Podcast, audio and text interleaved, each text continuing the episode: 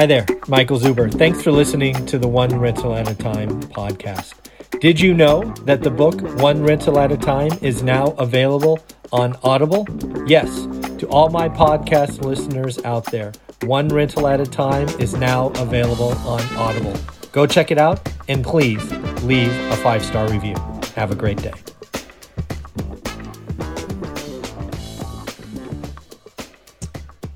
Good, what do you call it? Good evening, everyone. How are we doing today? It is five o'clock. We, of course, are going to talk about One Rental at a Time. Uh, this is your chance to ask the author any questions you would like.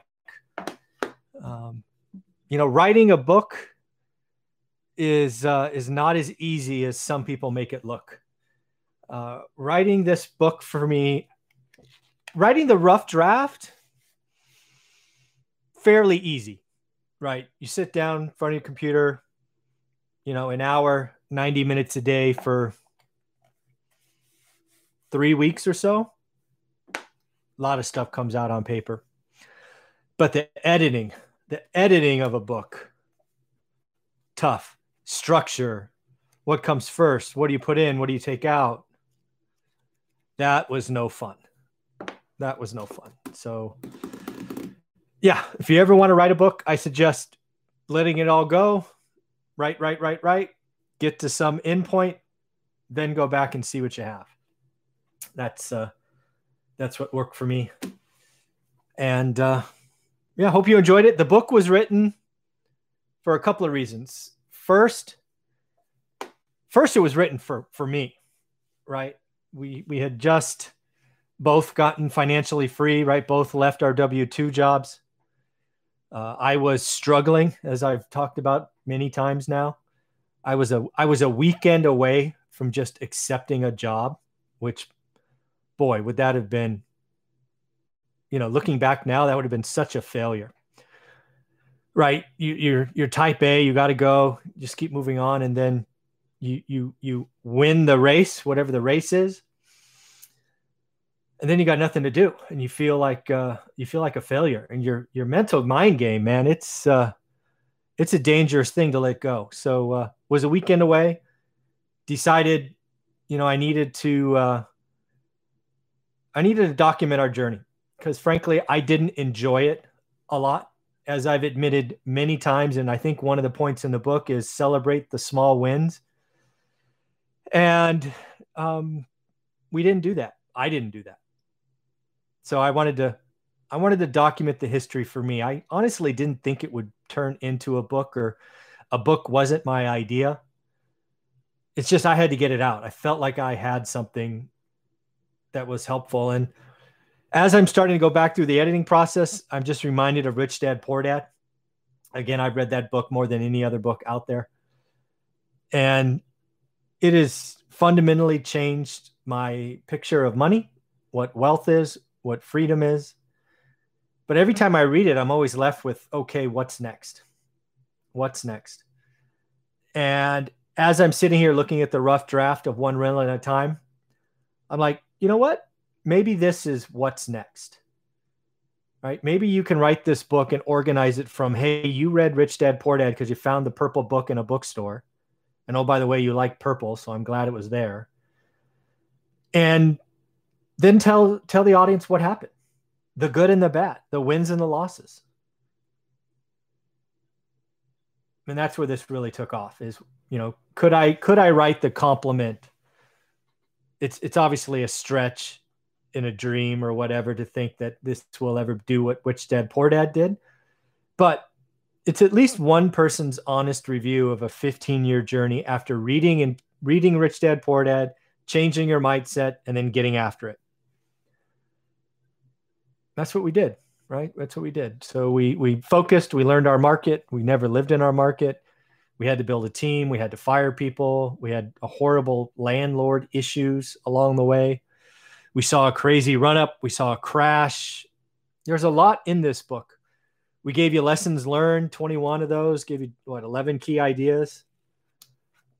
So I'm hoping the book is helpful. And I'm just stalling here, trying to get to the five minute mark to see people join. We've got eight folks, nine folks now. So uh, I'll just stop, and uh, we'll see if anybody has questions. Uh, this really is for you.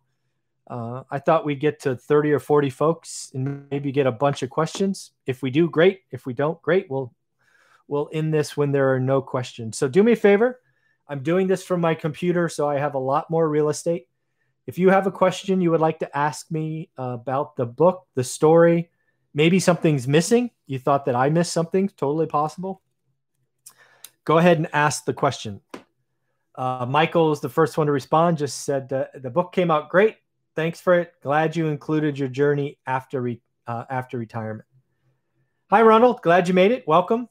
I just uh, just stalled for five minutes, giving a a rundown. If you have any questions that you'd like to ask, please do. Uh, I'd love to hear from you. Anybody have questions? One of the keys of the book, obviously, is, you know, as people say, is if I can do it, you can do it. This book is meant to be, meant to build confidence and belief, right? You may not have the ability to sacrifice for fifteen years and just go for it, but I believe this book holds the key to a better financial future for everyone. I believe everybody can get four rentals, right? Shoot, if you get one conservatively financed rental with thirty year mortgage under four percent, I think you're going to be really happy in five or six years. So any questions?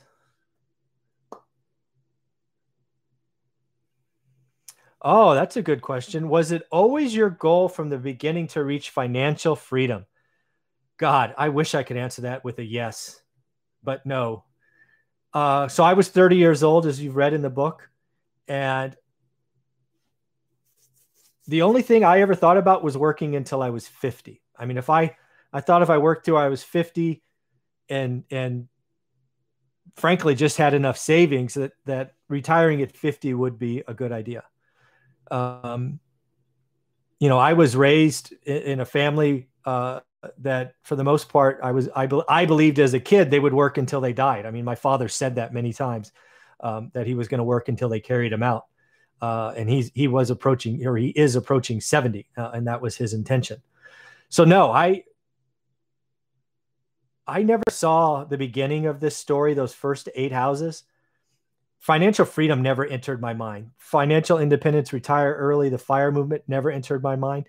I solely wanted a better future. That's all I wanted. In the beginning, it was getting to four, and then I thought if I can get to ten, um, you know, I might have an okay retirement, right? I might have an okay retirement at fifty or sixty.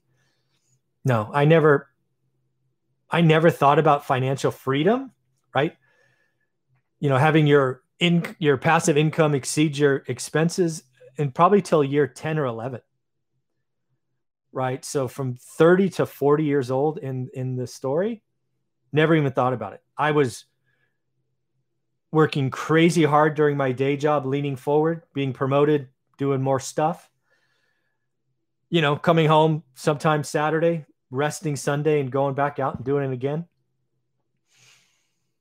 So yeah, I, um, that was never my goal. I wish I could sit here now and say, yeah, it was my goal and I got there and yay, celebrate. But that would be so dishonest as to be not me. So no, that wasn't my, um, that didn't start as my goal and, and, until sometime in my forties. Wasn't even something I thought about. All right, Michael, what do you got? I'm ready to invest. I actually live in Clovis. Uh, what do you do in the Fresno market today? Well, Michael, um, you're lucky. I talk about the Fresno market all the time. And, and Clovis, you know, you've heard me say Clovis is the Cupertino of Fresno. What I mean by that is it's the good school district, so people want to live there. Uh, Michael, if, if today, anything that's clean is getting bid up by owner-occupants. I've talked about that a lot. Uh, today is the day to watch your market, learn your market. Um, it's going to be really hard to score a clean property today with the low inventory and the high demand. Simply said, it's probably not going to be profitable, right? It's really, really hard to find a good or great deal today. If you find one, it gets bid up. So today, it's all about learning your market. The, There's kind of good news and bad news today, Michael. The good news is if you look at your market every day through the rest of the year, you will learn it better than most people because today it's changing almost weekly. When I started doing this, it was a much slower market. In I'm going to assume you're still there until I see you. Michael, today's the day to just watch. Hopefully that helps. I'm getting this unstable warning, but we'll just keep going. Hi, Ronald. Let's see what you got. In my area of Evansville, oh, Indiana. Okay. In my area in Indiana, the number of sales and prices are both higher than a year ago. Yeah, most markets. Uh, wait. Sale, yeah, sales and prices uh, are higher than a year ago. I'm uncertain in these times. I have been investing since nineteen ninety-four, and this is new feeling. Your thoughts? Well, Ronald, welcome to my world. I have been doing this not quite as long, so call it two thousand two. Uh, and the last two months and probably the next six, as I just shared with Michael, is the most unusual. So I experienced oh five, oh six in Fresno. And that was an, that was a weird market because of lending. Lending was terrible, right? It was just bad standards. But even then, my competition was about sixty forty, owners versus investors. And what happened is investors could still do deals because we were, the numbers kind of worked. Um, today, it's like ninety ten. So I don't know your market of Indiana. So if your market's different, please forgive me. But the market I'm in today, it is so dominant by owner occupants, and they can frankly outpay me, right? Owner occupants, typically first time buyers with three and a half percent down and interest rates with a two on it. They can pay ten grand more and their payment is less. How do you compete with that? You don't. The market today is very unusual. Ronald, you should be uneasy. You clearly are watching your market. It is so strange. As you know, Ronald, it won't always be this way. This health crisis has caused a lot of things to break.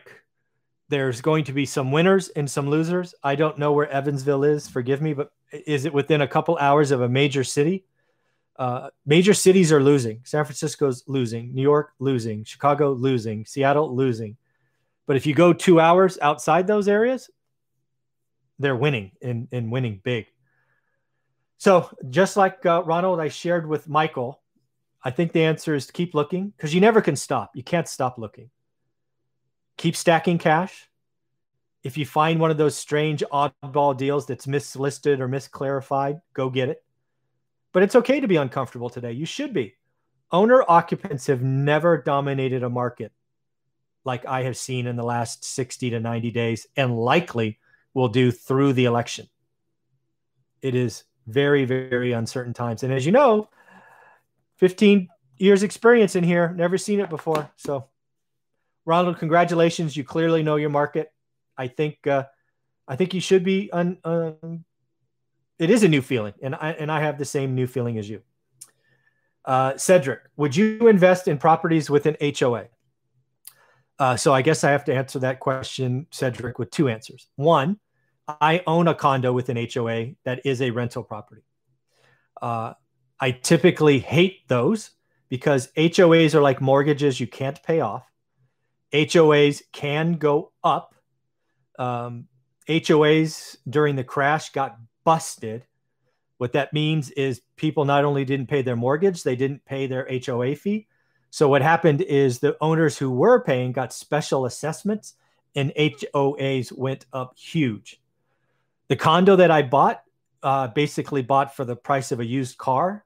And I'm like, okay, I got the, I got the condo for a used car. The H O A is three hundred, rent's nine hundred. Fine. I have a mortgage that will never pay off. Uh, but generally speaking, Cedric, Uh, I do not believe most people consider the fact that H O As go up. And again, they're mortgages you can't pay off. Um, but that said, there are some upsides. H O As, you know, they take care of the outside. You know, you, you can have some comfort that from the exterior, they will always be uh, at a certain level. You can, um, you know, the, the tenants will be managed at least at some level, meaning there's not junk around. So there are upsides to an H O A. But in general, Cedric specifically said, I am turned off by most H O A deals. But heck, if you want to give, give one away for free or the price of a used car, I'll take it. Hopefully that helps. Wa will. Let's see. You mentioned you normally write a lot of offers before you land one. Yep. Do you write your own offers or do you use an agent? Do agents get annoyed with writing lots of offers, low ones? Uh, so I've been lucky enough to build up a stable of agents that have worked with me that I've made a lot of money from. Uh, I have three or four agents that have a template for my offers, meaning they write up my offers uh, in about fifteen or twenty seconds. They basically put in the address in the A P N because my offers are the same except price. Uh, so I'm, I am lucky that way, that I have a history with agents, and many of them have made twenty, thirty, forty, fifty grand off deals we've done, so they know I produce. But it took a while to build those. In the beginning, uh, Wawil, what I did is I went directly to the listing agents. That's one wrinkle uh, that maybe I haven't shared enough is, let's say I found a property one two three Main Street, and I'm just starting out. I have no history with anybody. I would call the listing agent, say, hey, my name is Michael Zuber. I'm an investor in the area. I saw one two three Main Street. I want to buy it as a rental. I'm going to offer X. And the listing agent, who wants a dual, double-sided commission, is going to do one of a couple things. They're either going to say, A, great, thank you very much, let's write it up. B, sorry, I already have an offer in hand. Uh, that offer is not going to work. Or C, sometimes they will say, I don't dual, double in commission. I will pass you off to one of my other brokers. But by doing that in the beginning, you are building your network. Your network is your net worth. In the beginning, you have to meet people. So call with a firm number, uh, call with sincerity, do your homework, say, hey, I saw one two three Main Street. It's three bedroom, two bath. I saw the kitchen needs work. I'm going to rent it for twelve hundred dollars. I can't pay one seventy, but I can pay one fifty-two. What do you think? Don't just call them up a, a two hundred listing in today's market, which is ridiculously hot, and offer eighty, right? That, that I don't do that. I call up with numbers that make sense. Uh, so Wawil, hopefully that makes sense. Uh, but yeah, as of today, um, my agents don't mind writing up offers. It, it, you can make a template for any buyer who's proven, and it takes a couple of minutes. So um, no harm, no foul. With DocuSign, they can do it from their phone these days. Joey, how you doing, man? Uh, how difficult were some of the joint decisions with your significant other early on before your journey became a successful one? Uh, I admittedly uh, have um, been very lucky in this regard. Uh, I, as documented in our book, in this story, I was ready to punch out after that first horrible story. And it was Olivia who saved us and said, let's just keep going. Uh, one thing that I didn't document in the book is right around two thousand ten, it was our most active year for buying, Joey. I started buying some really, really rough stuff, like rough stuff. And uh, I remember one of the days going into a property that was just tore up, and uh, Olivia was uh, was not happy. So what we did on that, that car ride, that car ride home was a little icy, as I remember. Uh, but what we agreed, Joey, on that one is Olivia had the right to veto any deal. Because you got to remember, she she did the books, ran the business, frankly, in my opinion, did all the hard work. And my job was to find money and secure deals. That's all I ever did, right? So I was always in the creative juices. Um, and what I took from this after she was unhappy with this house she just went through is, you know, now you're poo-pooing in all my hard work. What are you doing? It takes it takes time and energy, and I'm busting my ass seven days a week, you know, three hundred sixty-five days a year. How dare you tell me no? But in reality, after you calm down, you know, you go jump on another freaking plane ride. You figure out that she's right. This is a this is a joint story.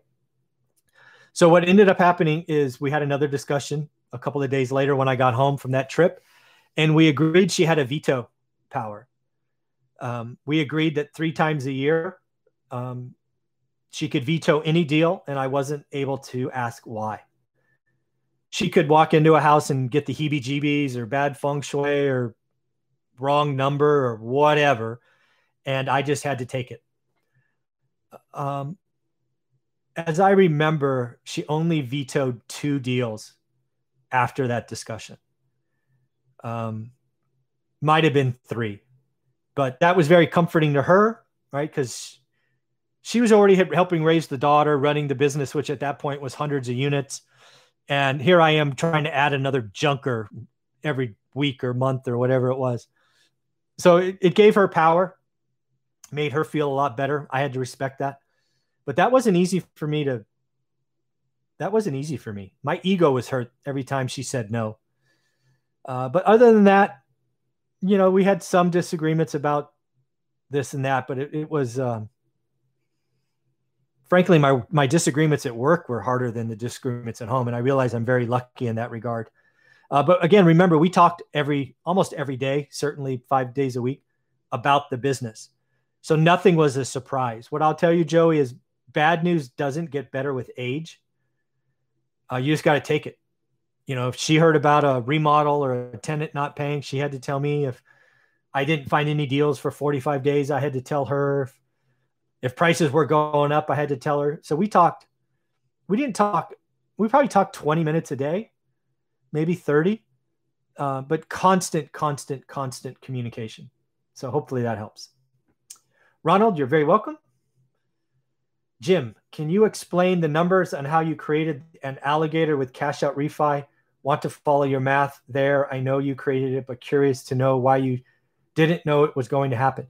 Well, Jim, I was an idiot and I assumed banks were conservative. So the bank calls me after doing the appraisal and says, hey, it appraised, I'm going to make up the numbers. It appraised for two hundred. We'll give you one sixty. What do you think? And my answer was, sure. I never asked what the mortgage payment was going to be. I never, I never thought that. I assumed a bank would be conservative and not create a negative cash flow property. But no, the bank said, hey, you own a million bucks in real estate, you have a six-figure income, and you have an eight twelve credit score. We will, of course, let you borrow more money than you could, than the, we will, of course, make your mortgage payment bigger than the rent check. I was an idiot. I don't know what to tell you, Jim. I was stupid and idiot. I was naive. When I got that first mortgage payment and it was like eleven, I don't know, eleven twenty-five, and my rent was ten ninety-five, I knew I was in trouble. Because I paid property management, I paid insurance, I paid property taxes. That property was going to be negative for the next thirty years if I kept it. Just stupid, stupid, stupid, stupid. So Jim, the answer to uh, how I screwed up was I trusted the bank to be conservative. Said another way, I was naive. It was one hundred percent my fault. The bank did exactly what the bank should have done. one hundred percent my error, Jim. Sorry. Just, it's what you learn along the way. Michael, uh, thanks for the answer. I get the Cupertino comparison. Awesome. Oh, Santa Clara, San Jose. Awesome. Cool. Uh, find money and deploy it in deals. You and I are on the same page. Yep. That's all I do. Find deals, secure capital, find deals, secure capital. It's pretty much all I do today as well. Hi, Victor. What do you got? I rent and work in the Bay Area. Cool. I'm originally from Fresno. Awesome. For the first, for the first time investor, would you recommend house hacking in the Bay Area to focus on rentals in the uh, Central Valley? Um, I guess I would tell you, Victor, that's, That's really a personal choice. I will give you my thoughts. Uh, the answer there is, do you do you see yourself, Victor, living in the Bay Area for the next ten years? I think the Bay Area is going to go through an adjustment. I don't think in all, San Francisco is going to crash. I don't think the Bay Area crashes. I think the Bay Area adjusts. Um, but could you, Victor, see yourself living in a house for ten to fifteen years? If the answer is yes, not a bad deal. Uh, but you got to remember, house hacking in the Bay Area, roommates, all this stuff going on. Um, you've really got to be up for that. You got to realize that if you're going to do that for ten years, you may or may not be in a relationship that may or may not do other things. It's tough. Uh, personally, I wouldn't house hack. Um, frankly, I don't want to know any of my renters. Um, I could not imagine them being one wall away. Uh, that's just me, more of a private person, I guess. Um, so I think I think what I would do is I would rent in the Bay Area and, and invest where the numbers make sense. That's just me. But I mean, if you're going to live in the Bay Area for ten years, you got a kid that's in school and you don't, you're not going anywhere, then go for it. You know, there's get a, get an interest rate sub three percent. Actually, you're probably in a jumbo loan, so that's probably has a four on it. Um, yeah, it's a tough, it's a tough call. Uh, it really boils down, Victor, I think, to how long you're going to be there. Michael, if if we're in an expansion or peak of the market, would it be good time to sell an investment or two to get ready to buy in a coming market? Uh, well, I don't know that we're in a peak of a market. I really don't. Michael, if you look at, oh, actually you're in Clovis, if I remember correctly. So as you know, if you've read the book, I watched the affordability index, and it wasn't for Clovis, it was for Fresno. So realize that much. But Fresno back in two thousand six, the affordability index got under twenty. I checked Fresno the other day. It's at fifty, five zero, which means prices can go up a lot at current interest rates before it's unaffordable.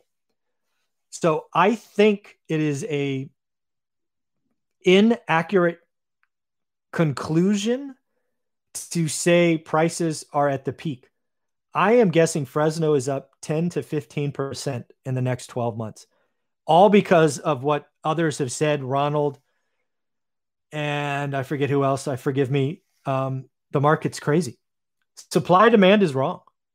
It's just off. As long as owner occupants who were renters can become owners, prices are going up, folks, not down. The only thing that could stop this rally is if the foreclosure or forbearance wave explodes. And I just don't see that happening. I've done plenty of videos on it.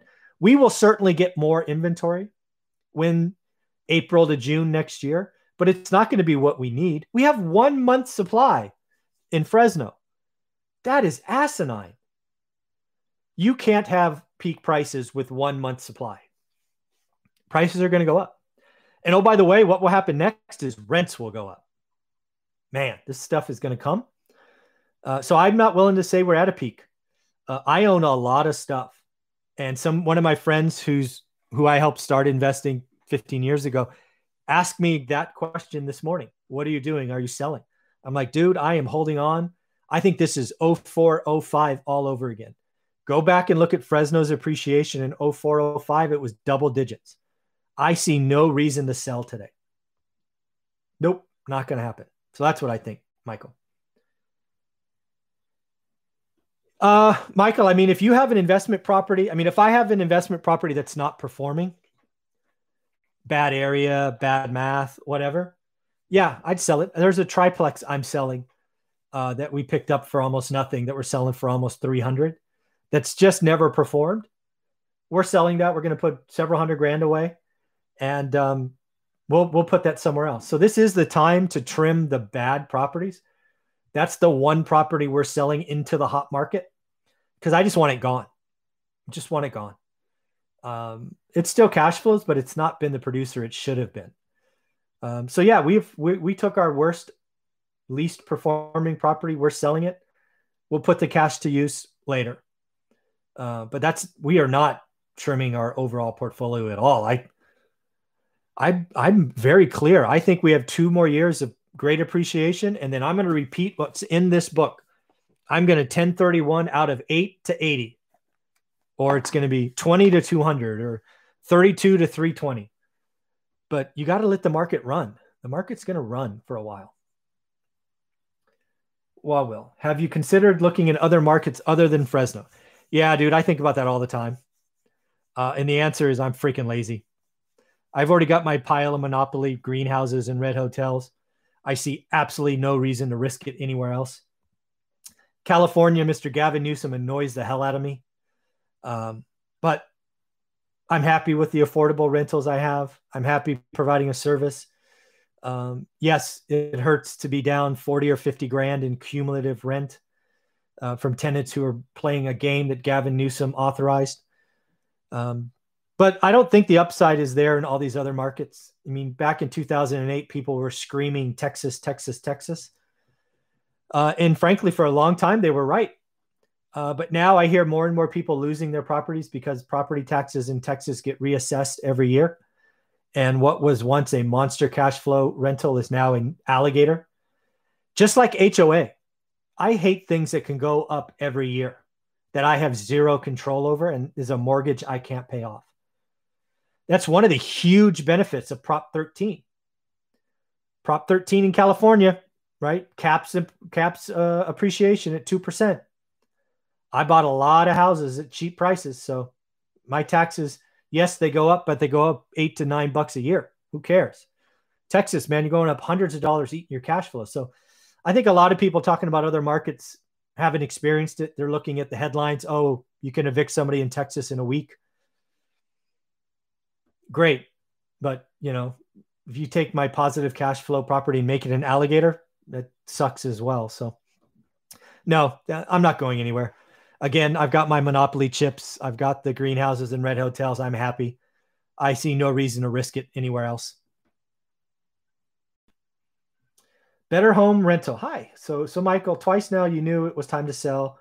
Once in the book, ten thirty-one and in two thirty-nine. Yep. How did you know it was time to sell? Prices are up. Should we sell?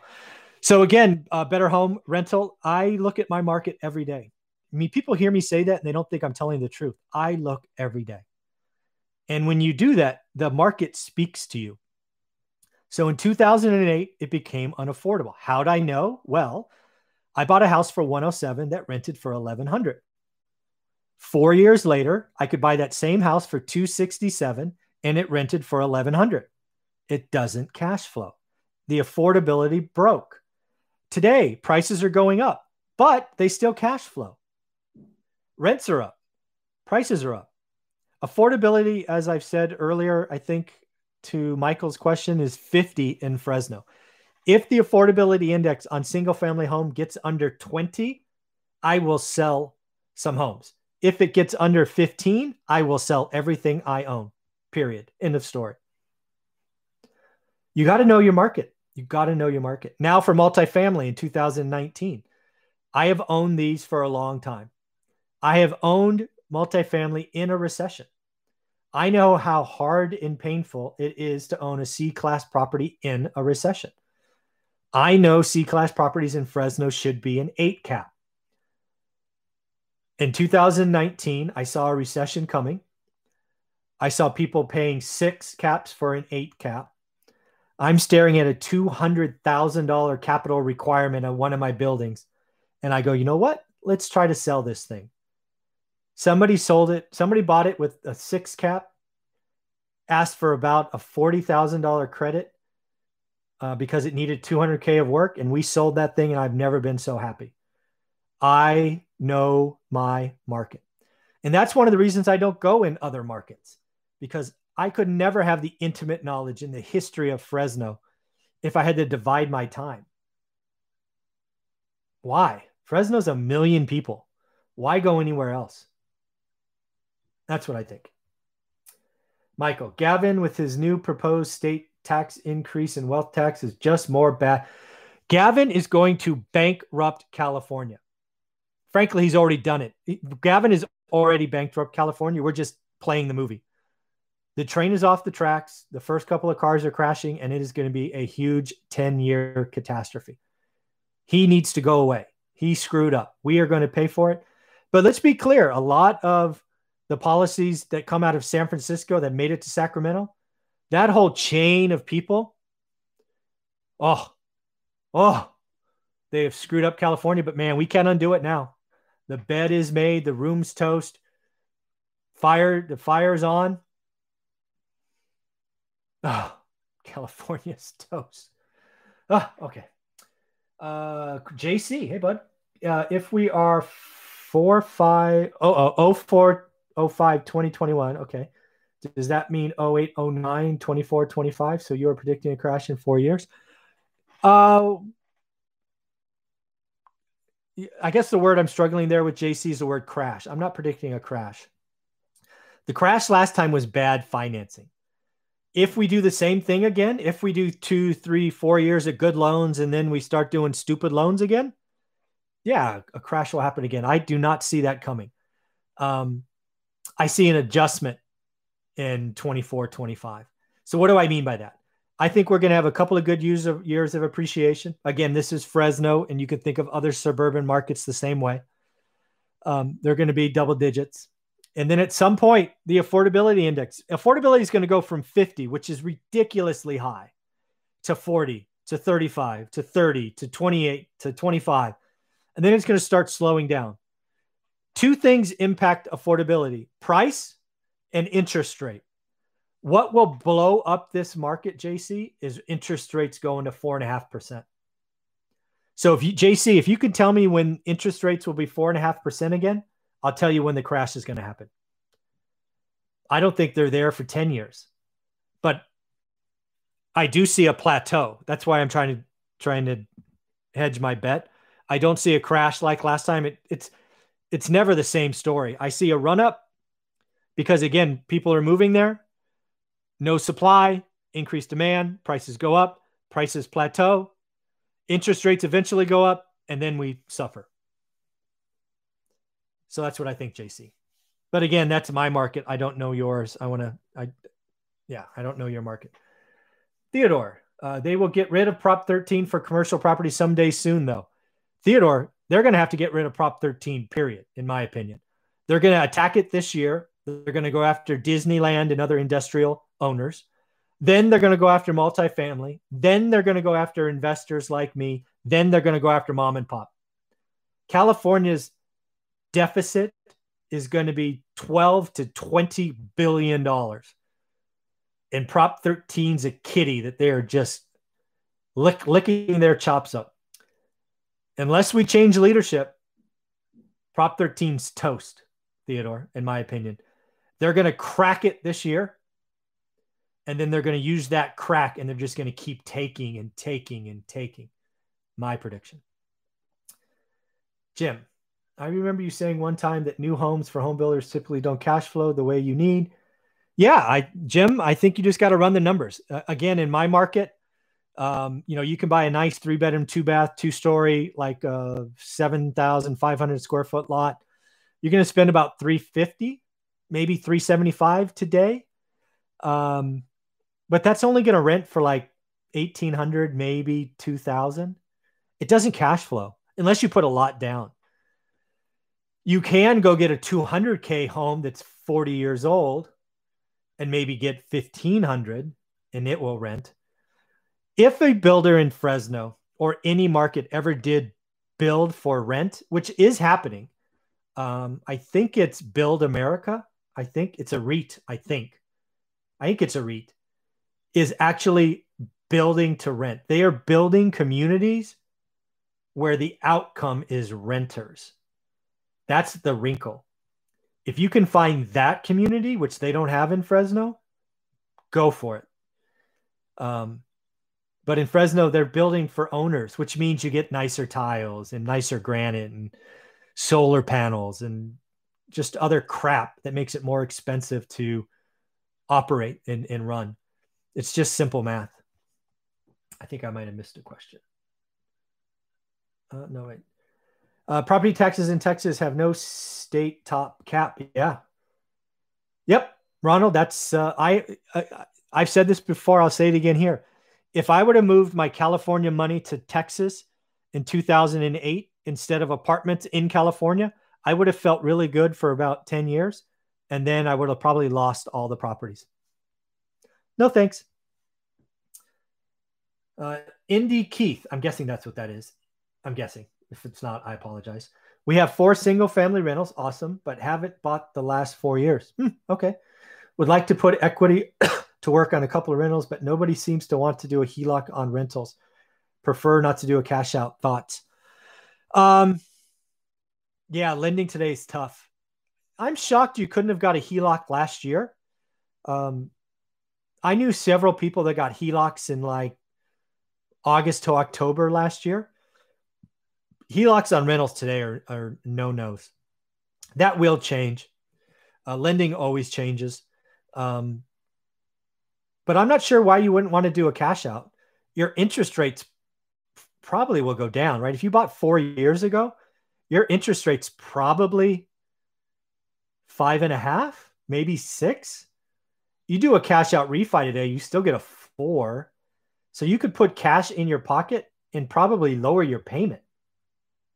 I'm not sure why you wouldn't want to do that. But again, lending will change. H E L O Cs will come back. Uh, hopefully you saw in the book, lending has changed on us a dozen times. Banks are greedy. Banks are scared. Banks are greedy. Banks are scared. Yep.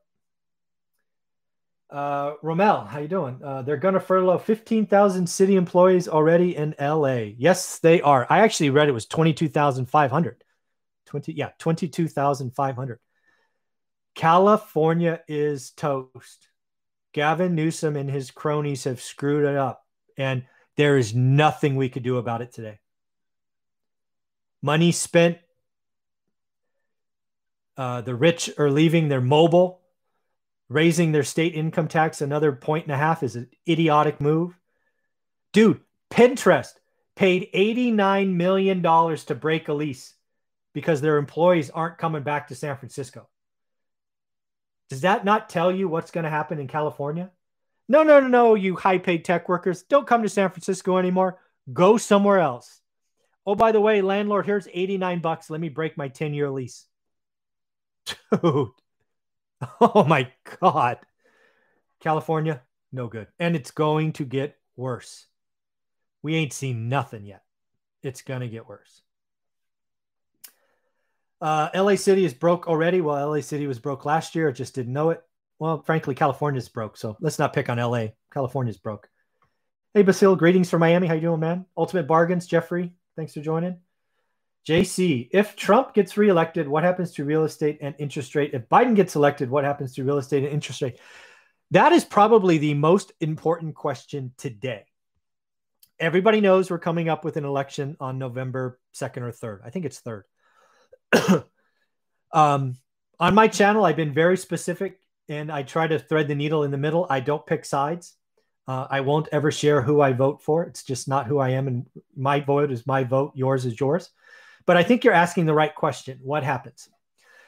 So if you've watched my channel, J C, for any length of time, you know I follow the consumer and cost of capital. So I'm going to use my answer to kind of tailor this question. What happens to the consumer and cost of capital under both scenarios? So we'll just go in the order that you asked. If Trump gets reelected, what happens? Well, the good news is we have four years to look back on. So probably what happens is we, we continue to um, not be friendly with foreign countries. We probably bring more manufacturing home. Um, the... Um, Probably more tax growth strategies. He is a builder by reputation, at least. Um, so I see a huge infrastructure bill coming. Uh, I see still huge toxicity between the Senate and the House, because uh, I do not see the House losing their seats. So I do see a split executive branch, um, Senate and House of Representatives, which probably means, unfortunately, we don't get a lot done for four years, which is not helpful. Uh, I would hope we get an infrastructure bill. I think cost of capital stays low. Um, I think taxes for in individuals stay the same. I don't know if I want to call them low. They stay the same. So in reality, I think... Um, I think overall real estate, real estate continues his upward trend. Uh, I think Trump will stay focused on the cities. I mean, he came out and declared, what did he declare today? New York, D C, Seattle, Portland, like anarchist cities. I don't think that's very cool, but he did it. So I see more state city battles with the president, which I'm not sure is good, uh, but I see that happening. So I think that's, I think it's more of the same, but to your question, I think interest rates stay low, interest rates stay low, uh, and we bring more manufacturing, which ultimately leads to more jobs. I think we, um, I think real estate continues up. Now, Biden, Biden's going to come out swinging. He is going to undo so much stuff in the first ninety days, it is going to be like ripping a Band-Aid off expediently. Also, I see the fact that if, if he gets elected, they, the blue might sweep. The red may lose the Senate, which means, holy shit, we're going to spend a lot of money. We're going to be freaking drunken sailors. Our kids are going to be saddled with so much debt. The dollar is going to depreciate. Um, taxes are going to go up. They're going to claim it's up on the rich, but it's going to be up on everyone by the time he's done with year four. You can't spend the way he's going to spend um, and not have the dollar weaken, and ultimately taxes have to come. You got to pay for it somehow. But that said, I, I think by I think by the end of year four, I think Biden has successfully goosed, if you want to call it success. I'm not sure if this is success or not, but I think we've sparked inflation. I think inflation rears its ugly head faster under Biden than Trump. I just, I just do. Um, and I think that means interest rates go up. And I think by year four or so, uh, real estate will slow down. I don't think real estate crashes. I don't think real estate crashes under either presidency. Uh, I think what we are seeing is a fundamental shift in consumers, where they used to be renters. Renting was cool. Now owning is cool. Renting in the city was cool. Now owning in the suburbs is cool. And I don't think that changes under either president. Uh, in, it may accelerate a little faster under Trump because he's picking on the big cities, which may scare more and more people away to the suburbs. That's that's a, certainly a reality that, that seems to be playing out day, on, day in and day out. But I don't think either president uh, elect would be bad for real estate. I think Biden impacts inflation first, just the with the freaking printing press on high. And then that ultimately inflects an interest rate. Interest rates ultimately impact housing. So that's what I see coming. Uh, yeah, if you're watching this on replay, love to hear your feedback. Tell me where I'm wrong. Just made an offer on a property. Awesome. I made an offer today too. Uh, if single family increases, is now a good time to purchase for an investment in Fresno? Wow. So this is going to be, you got to really be very careful with what I say here. I never bet on appreciation.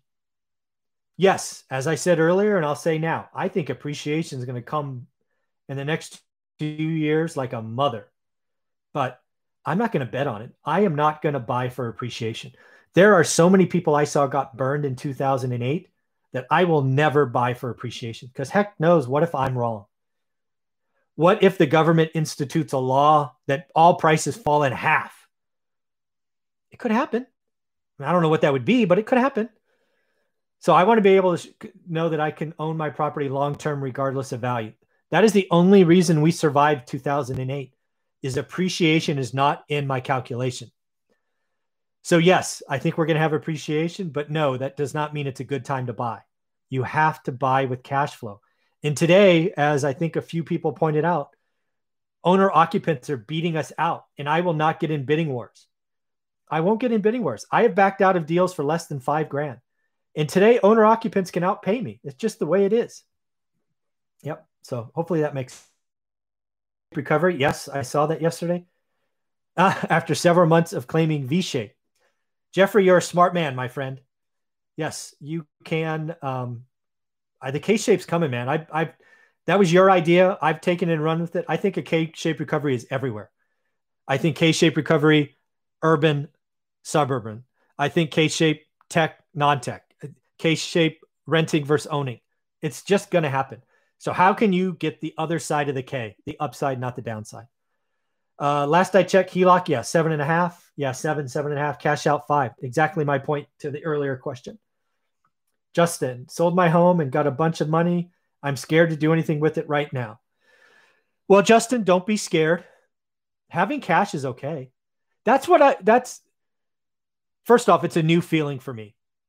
I have not had a lot of cash my entire life because I was busy investing it. Today, I'm telling everybody, and I've said it five times on this show, I can't find anything to buy. So I have, I'm waiting. It's okay. I'm glad it's not in the market after a ten percent drop or five percent or whatever it was today. I'm just, cash is okay, people. Who said having cash was bad? Oh, inflation this, inflation that. Who cares? You're not you, you're not going to keep it there for thirty years. You're going to keep it there for six, nine, twelve months. It's okay. Relax. Take a breath. Keep watching your market. Wait for a great deal. It's okay. You're good, Justin. You'll be all right. Yep. Cedric. When would you recommend an investor transition from single family to multi? Uh, I would do it, Cedric, when the numbers told me. So I'm going to take a couple more questions because I told my wife I'd be done by six. So I'm going to be done at six. Uh, so Cedric, you got to know your numbers. What I teach, what I talk about in my course is I put everything in the same spreadsheet. If the spreadsheet says buy a five hundred square foot house, I buy a five hundred square foot house. If it says buy a twenty unit apartment, I buy a twenty unit apartment. All I want to know, Cedric, is what is earning the most money? What is the cash on cash return, said simply? Um, I don't believe bigger is better. The people that are out there screaming they own thousands of units are, first off, most of them are lying.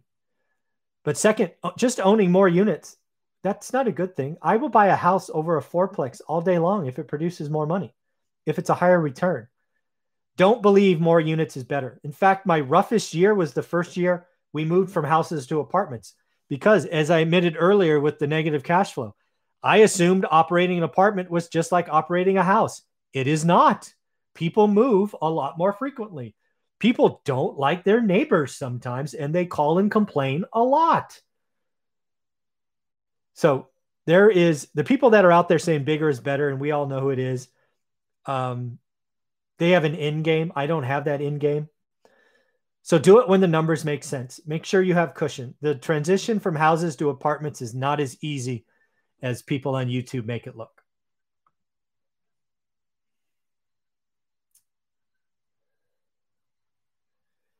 Da, da, da, da, da, da. You guys are talking, cool. Oh, you offered less than eight K, still got beat out. It happens. Awesome. No alligators. How much? Is... Uh, how much does the U S debt matter? Um, I don't know that the debt matters all that much. Our ability to service the debt matters. The dollar matters. I have no inclination that this debt will be paid off in my lifetime. And I'm not even convinced that we paid off in my daughter's lifetime. But our ability to service the debt has to keep. And it's one of the reasons I think interest rates stay low for a decade. Uh, Lewis, I think, uh, I don't know. I don't think, well, again, I don't, I've never invested in a market where there's snow. My market's Fresno, California. So the winter is seventy degrees. So it's not that bad.